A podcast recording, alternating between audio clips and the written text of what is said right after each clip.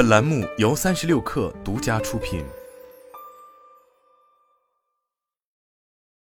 本文来自新浪科技。近日，年入三十亿的奥特曼卡牌公司卡游被诉侵权奥特曼，这原本是一起常态化的诉讼案件，却因奥特曼卡牌的在中小学生十分盛行，因而牵动着无数家长的心。卡游公司也因盲盒式的抽卡模式，频频受到新华社、人民日报等主流媒体点名批评。近日，新浪财经走访了北京市多所小学周边，发现百分之八十店铺均有卡牌销售，其中以奥特曼卡牌最为热门。然而，正是这种单张成本不到零点一元的卡牌，在经过 IP 加持、运营、炒作等包装后，就以高出成本价五十倍不止的价格售卖。同时，因为稀缺属性，孩子们开始不断复购不同版本的卡牌，周而复始，直至钱包被掏空。值得注意的是，市场监管总局曾出台试行办法，盲盒经营者不得向八周岁以下未成年人销售盲盒。而在实际走访中，多款奥特曼卡牌产品背后仍标记为六岁以上适用，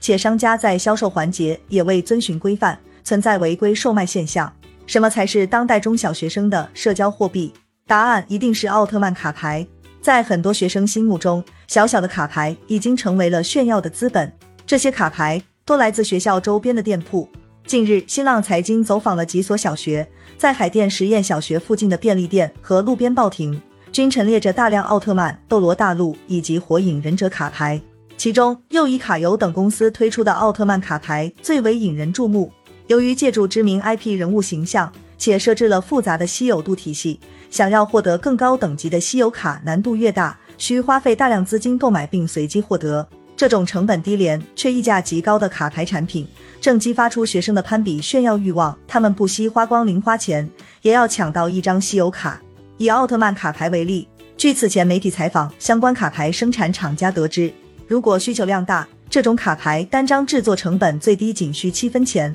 然而，在新浪财经走访的线下店，这些门店不同版本卡牌售价从一元每包、二元每包、五元每包到十元每包不等，每包含有八张卡牌。如果按盒卖，则会更贵。豪华版、黑钻版、荣耀版等不同版本售价分别为六十元、一百元与一百八十元，其中奥特曼四周年纪念礼价最高，仅一盒就高达三百五十八元。按照零点一元一张卡牌的成本价计算，这些卡牌单价最高五点五元每张，两者相差或达五十五倍。而且更为严重的是，由于各类奥特曼卡包的出现概率是基于厂家生产数量制定，因此谁也无法保证是否存在稀有卡。据此前媒体报道。有北京家长花两百万给娃集奥特曼卡，最终却没集齐。浓重的盲盒式抽卡模式，无形之中加大了稀有卡获取的难度。此外，另有奥特曼卡牌爱好者此前统计，仅奥特曼卡牌编号稀有度符号便多达三十多种，从 R S R S S R 到 T N R 等，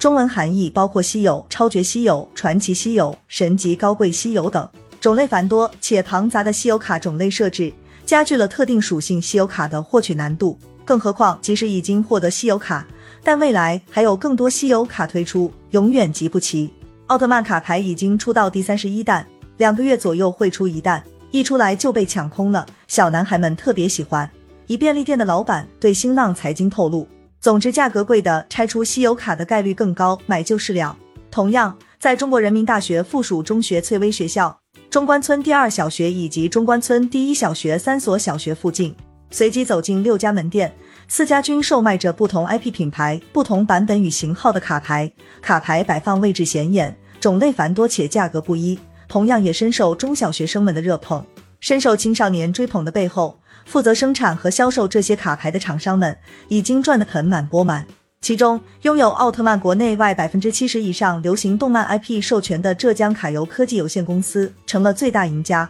由于未上市，卡游每年的营收未对外公布。不过，据此前媒体报道指出，仅二零二零年，卡游公司营收便已达到三十亿元，净利润最高或达到十五亿元，约为同期泡泡玛特净利润的三倍左右。对此，新华社、人民日报等主流媒体也曾发文评价称。儿童卡牌的氪金游戏不应该引诱孩子成瘾牟利。北京市中文律师事务所律师赵虎也公开表示，与盲盒隐藏款一样，那些所谓稀缺性高、等级高的好卡究竟有多少？是真有还是压根就没有？这都是消费者和商家之间的信息不对称。商家有可能利用这种信息不对称，触发消费者的中奖心理，让他们永远也买不到。与此同时，卡游公司还因为版权纠纷问题，受到了来自上游版权企业的起诉。近日，奥特支付人物形象版权拥有者珠海奇奥天尊文化发展有限公司在其微信公众号发布公告称，浙江卡游公司侵犯公司奥特支付、奥特曼杰克、奥特曼艾斯等多款奥特曼人物形象版权，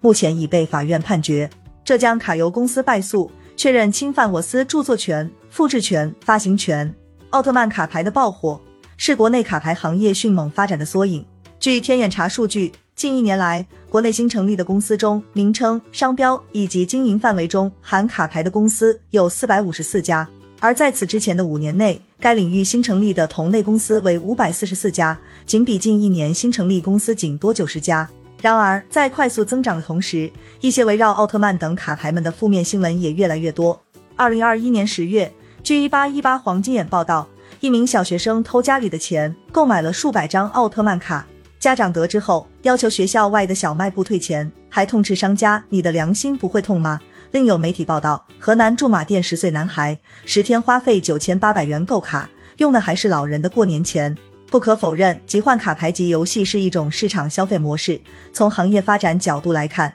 也确实需要规范。此前，市场监管总局曾在公开征求盲盒经营活动规范指引意见中提及，盲盒经营者不得向八周岁以下未成年人销售盲盒，向八周岁及以上未成年人销售盲盒商品，应通过销售现场询问或者网络身份识别等方式，确认已取得相关监护人的同意，并鼓励地方有关部门出台保护性措施，对小学校园周围的盲盒销售模式，包括距离、内容等进行具体规范。不过，在新浪财经走访的多家门店，在标记出八岁以上适用的同时，多款奥特曼卡牌产品背后仍标记为六岁以上适用。与此同时，在销售卡牌时，一些商家也并未遵循向八周岁及以上未成年人销售盲盒商品应确认已取得相关监护人同意等要求。良莠不齐的市场零售体系以及唯利是图的商家功利形态，正滋生着越来越多的行业乱象。而更为重要的是，对于小学生及孩子而言，